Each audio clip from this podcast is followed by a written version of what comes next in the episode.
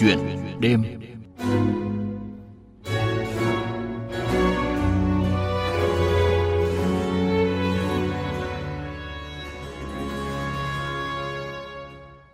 Quý vị và các bạn thân mến, là chuyên gia công nghệ làm việc trong lĩnh vực tài chính hơn 10 năm, anh Trần Việt Vĩnh, nhà sáng lập kiêm giám đốc điều hành công ty cổ phần đổi mới công nghệ tài chính Vin cho biết, muốn khởi nghiệp cần phải quan tâm đến nhiều yếu tố. Bên cạnh việc nỗ lực học tập và làm việc trong lĩnh vực mà bản thân có khả năng tạo nên những sản phẩm khởi nghiệp thì cá nhân khởi nghiệp cần quan tâm đến nhu cầu của người sử dụng thời điểm đưa sản phẩm ra thị trường và quan trọng hơn nữa là sản phẩm phải thực sự tốt. Trong chuyện đêm hôm nay, mời quý vị và các bạn cùng nghe phóng viên Mai Hạnh trò chuyện với anh Trần Việt Vĩnh về những bí quyết để có thể khởi nghiệp thành công.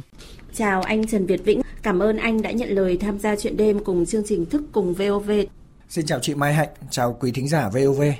À, vâng, thưa anh, xuất phát từ đâu mà anh đã quyết định khởi nghiệp bằng một ý tưởng là cung cấp ứng dụng kết nối tài chính trực tuyến, à, còn gọi là cho vay ngang hàng P2P lending? Uh, xuất phát từ cái quá trình làm việc uh, trong ngành về tài chính công nghệ trong gần 15 năm qua bắt đầu từ những dịch vụ về thanh toán điện tử ở Việt Nam giai đoạn đầu tiên và những cái dịch vụ về tài chính online, tài chính trực tuyến, cung cấp các dịch vụ thanh toán và tài chính cho ngân hàng và người dùng và khách hàng. Thế thì qua quá trình làm việc như vậy thì tôi nhìn thấy một cái nhu cầu một cái thị trường rất lớn về nhu cầu dịch vụ tài chính cá nhân với những khoản tiền vay nhỏ trong thời gian ngắn hạn của đông đảo người dân Việt Nam chúng ta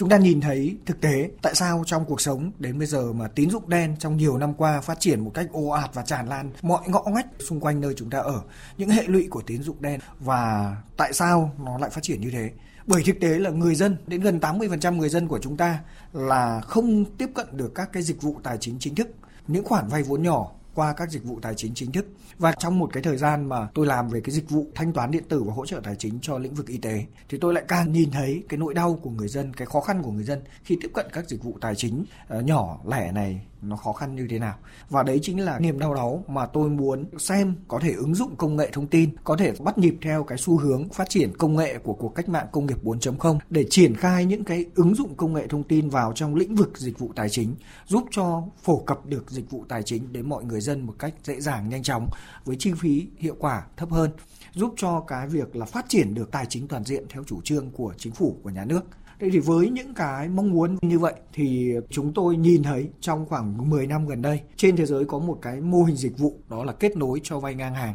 Với mô hình dịch vụ này trên thế giới đã minh chứng cái sự thành công, hiệu quả đưa được nguồn tiền nhàn rỗi trong xã hội vào cho người dân uh, sử dụng. Đấy chính là cái xuất phát để chúng tôi đưa ra dịch vụ kết nối cho vay ngang hàng Fin. À, như anh vừa chia sẻ thì đã có kinh nghiệm mà làm việc trong lĩnh vực tài chính. Vậy thì anh có thể cho biết là để khởi nghiệp thì cái việc tích lũy à, kinh nghiệm kể cả từ khi học cho đến khi đi làm thì đã giúp cho anh như thế nào trong cái việc sẵn sàng dám thử một cái mới? Ờ, làm cái gì thì chúng ta cũng cần phải có một cái hiểu biết, có một cái kinh nghiệm. Trước tiên chúng ta phải qua một cái quá trình học, đào tạo về kiến thức cơ bản. Ờ, có thể là từ cấp 3, từ đại học. Chúng ta hãy học, học tốt tích lũy được những cái kiến thức cơ bản ban đầu. Sau đó là để làm việc được thì chúng ta phải hiểu về môi trường kinh doanh, hiểu về cái ngành nghề, cái lĩnh vực mà mình muốn khởi nghiệp, hiểu về cái cách để tổ chức một công ty, tổ chức vận hành một mô hình kinh doanh như thế nào. Và các cái mô hình kinh doanh đó thì với từng cái mô hình cụ thể cái chúng ta muốn làm, nó sẽ có những cái góc khuất gì, nó sẽ có những cái rủi ro gì, nó sẽ có những cái yếu tố gì mà có thể chúng ta lường trước được, hoặc thậm chí sẽ nhìn thấy được những cái yếu tố mà chúng ta thậm chí là không lường trước được có thể xảy ra. Và để làm được những chuyện đó thì phải đi làm, phải đi học. Đi học bằng cách gì? Hãy tham gia, hãy làm việc vào các cái doanh nghiệp, các công ty, làm những cái lĩnh vực mà có thể tích lũy cho mình những cái kiến thức, những cái kinh nghiệm để sẵn sàng cho việc mình muốn khởi nghiệp. Chẳng hạn, nếu như muốn khởi nghiệp về fintech, về công nghệ tài chính thì ít nhất bạn cũng phải hiểu về công nghệ, thông tin về các cái vấn đề giải pháp công nghệ là như thế nào. Các mô hình kinh doanh, các doanh nghiệp đang làm việc, các tổ chức tài chính đang cung cấp, đang vận hành nó ra sao bạn phải tham gia một cái quá trình làm việc cho những tổ chức, những công ty, những đơn vị như vậy. Bởi vì khi bạn làm việc cho họ, đấy chính là quá trình bạn tích lũy, bạn học hỏi kinh nghiệm và bạn được thử nghiệm. Thử nghiệm tức là bạn làm thuê cho một công ty nào đó, một tổ chức nào đó, thì bạn đang làm theo các cái yêu cầu của doanh nghiệp. Nhưng đồng thời đó cũng là mang lại kinh nghiệm chúng ta tự đào tạo mình thêm. Thì mỗi ngày mỗi ngày qua chúng ta sẽ tích lũy được cái kinh nghiệm phục vụ cho việc là mình có kiến thức, có kinh nghiệm trong một cái lĩnh vực để chúng ta có thể tự tin ra bên ngoài. Chúng ta có thể khởi nghiệp một cái dự án nào đó. Thì tiệu chung lại để chia sẻ về việc làm thế nào để có thể khởi nghiệp được. Thì với tôi tôi thấy các bạn trẻ nên có một sự học hỏi, một cái sự đào tạo kiến thức nền cơ bản ban đầu một cách tốt, một cách nghiêm túc. Sau đó các bạn có một khoảng thời gian đi làm việc cho các doanh nghiệp, cho các tổ chức, các đơn vị mà có thể tích lũy được cái kiến thức cái kinh nghiệm cho cái lĩnh vực mà mình định làm mình muốn làm bởi có cái đó các bạn mới có thể tự tin để bước vào thị trường được bước vào thị trường được Vâng ạ, à, có một vấn đề nữa mà những bạn trẻ khởi nghiệp cũng quan tâm mà như anh có nói là cần phải tìm hiểu được cả thị trường. Thì làm thế nào mà dịch vụ khi đưa ra thị trường có thể thu hút được nhiều người tham gia? À, một dịch vụ đưa ra thị trường để có thể thu hút được nhiều người tham gia thì trước tiên ấy, cái dịch vụ đấy nó phải giải quyết được cái nhu cầu của người dùng. Nó phải là một cái sản phẩm, một cái dịch vụ mà thị trường hay là người dùng người ta có nhu cầu thực sự. Trong câu chuyện kinh doanh, chúng ta muốn cung cấp được sản phẩm dịch vụ thì chúng ta phải có người dùng và người dùng đấy là phải có một cái nhu cầu với nó và nhu cầu đấy phải đủ lớn để chúng ta có thể phát triển được cái quy mô doanh nghiệp của mình chọn được sản phẩm chọn được dịch vụ chọn được thị trường thì bạn cũng lại còn phải quan tâm đến cái thời điểm nếu như người ta đã được cung cấp rất tốt bởi các dịch vụ khác, các cái thương hiệu khác, thì bạn có ra dịch vụ, bạn sẽ vô cùng khó khăn để bạn có thể thay thế. Thế thì cái yếu tố thứ hai đấy là yếu tố về thời điểm ra sản phẩm. Và cái yếu tố thứ ba nữa là sản phẩm bạn làm phải tốt người dùng có nhu cầu thời điểm thị trường cần một cái dịch vụ như thế hoặc là bạn có cơ hội để bạn vào thị trường nó đang tốt lên nhiều người đang quan tâm đến. Thế nhưng bạn làm một cái sản phẩm mà không ra gì thì người dùng người ta vào người ta chỉ dùng một lần hai lần là người ta thấy nản là người ta không muốn dùng nữa. Người ta sẽ chọn những sản phẩm thay thế và như vậy bạn sẽ mất đi cơ hội. Với cái kinh nghiệm làm thì tôi thấy để bạn bắt đầu một dự án khởi nghiệp và để bạn có thể thu hút được khách hàng ban đầu thì có ba cái yếu tố như vậy các bạn cần phải quan tâm. Quý vị và các bạn thân mến, như anh Trần Việt Vĩnh vừa chia sẻ, nếu muốn khởi nghiệp thì điều căn bản phải tìm hiểu về nhu cầu của người dùng, thời điểm giới thiệu sản phẩm và sản phẩm phải thực sự tốt. Song với thị trường mà sản phẩm của công ty cổ phần đổi mới công nghệ tài chính Fin cung cấp lại là lĩnh vực khá nhạy cảm. Bởi thời gian gần đây có rất nhiều đơn vị đã giả danh cho vay ngang hàng để làm xấu hình ảnh của mô hình công nghệ mới này hàng loạt vụ đòi nợ theo kiểu tín dụng đen hoặc cho vay theo kiểu cầm cố, chứng minh nhân dân, sổ đỏ, rồi siết nợ, bắt viết giấy đòi nợ cao gấp nhiều lần số tiền vay đang khiến những công ty khởi nghiệp trong lĩnh vực cho vay ngang hàng gặp khó khăn. Luật sư Nguyễn Thanh Hà, Chủ tịch điều hành công ty luật SB chia sẻ. Hiện nay thì cái hình thức cho vay ngang hàng thì cũng đã phổ biến ở các quốc gia phát triển như là Mỹ hoặc là Trung Quốc cũng đã triển khai. Tuy nhiên thì ở Việt Nam thì ờ, cái hành lang pháp lý đối với lĩnh vực này là chúng ta chưa có và hiện nay thì có một số đơn vị đã sử dụng cái ờ, application là cái ứng dụng kết nối giữa người ờ, cho vay và người đi vay. Và họ đưa ra các cái tỷ lệ lãi suất rất là khác nhau. Vì vậy mà đối với những người tham gia cái này ấy thì ờ, chứa đựng rất là nhiều rủi ro. Và đặc biệt là khi mà có tranh chấp xảy ra thì các cơ quan như tòa án cũng như là các cái cơ quan giải quyết tranh chấp cũng rất là khó trong cái việc là đưa ra phán quyết. Thế vì vậy mà một trong những cái mà tôi nghĩ là chính phủ cần phải xem xét và nghiên cứu để sớm ban hành cái hành lang pháp lý để bảo vệ quyền lợi của bên cho vay cũng như là bên đi vay để tránh cái trường hợp là cái hình thức này sẽ bị lợi dụng như là một cái hình thức tín dụng đen.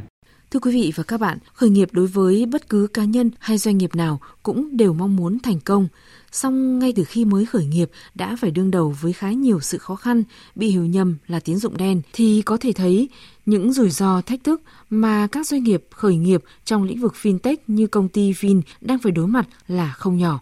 Phần tiếp theo của chuyện đêm hôm nay, mời quý vị và các bạn cùng nghe tiếp cuộc trò chuyện với anh Trần Việt Vĩnh, nhà sáng lập kiêm giám đốc điều hành công ty cổ phần đổi mới công nghệ tài chính Vin về những bí quyết để có thể khởi nghiệp thành công. À, thưa anh Trần Việt Vĩnh, à, thực tế hiện nay là có nhiều đơn vị cho vay trực tuyến đang bị hiểu nhầm là tín dụng đen ạ. Điều này có khiến một startup công nghệ như Fin gặp phải khó khăn không, thưa anh?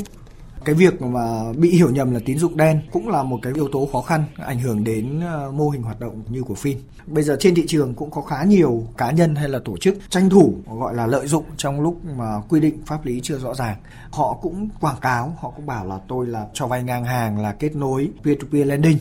Thế nhưng thực tế đấy là những người có thể nói là những người làm tín dụng đen, có những người làm tài chính không chính thức. Họ cũng thuê một cái nhóm nào đấy, một cá nhân nào đó uh, lập cho họ một cái website, lập cho họ một cái ứng dụng trên điện thoại di động và họ thực hiện việc là cho vay.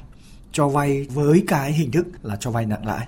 và với những cái việc là thu hồi nợ theo đúng cách gọi là làm phiền quấy nhiễu người vay tiền cái việc này khi mà chưa rõ ràng thì người dùng cũng khó mà phát hiện được ngay dẫn đến là họ sẽ cảnh giác họ sẽ không biết là cái doanh nghiệp như của Fin này có phải là tín dụng đen hay không. Tôi vay tiền qua đây thì tôi có được an toàn, có được đảm bảo gì không? Có bị ảnh hưởng gì không? Nếu chẳng may tôi có khó khăn, tôi bị chậm thanh toán một chút thì làm thế nào? Có ảnh hưởng gì đến cái cuộc sống, đến công việc, đến đời sống sinh hoạt gia đình của tôi hay không? Đấy, thì đấy là một cái yếu tố mà ảnh hưởng đến cái việc quyết định sử dụng dịch vụ của khách hàng khi đến với cả Fin cũng như là các dịch vụ tài chính online.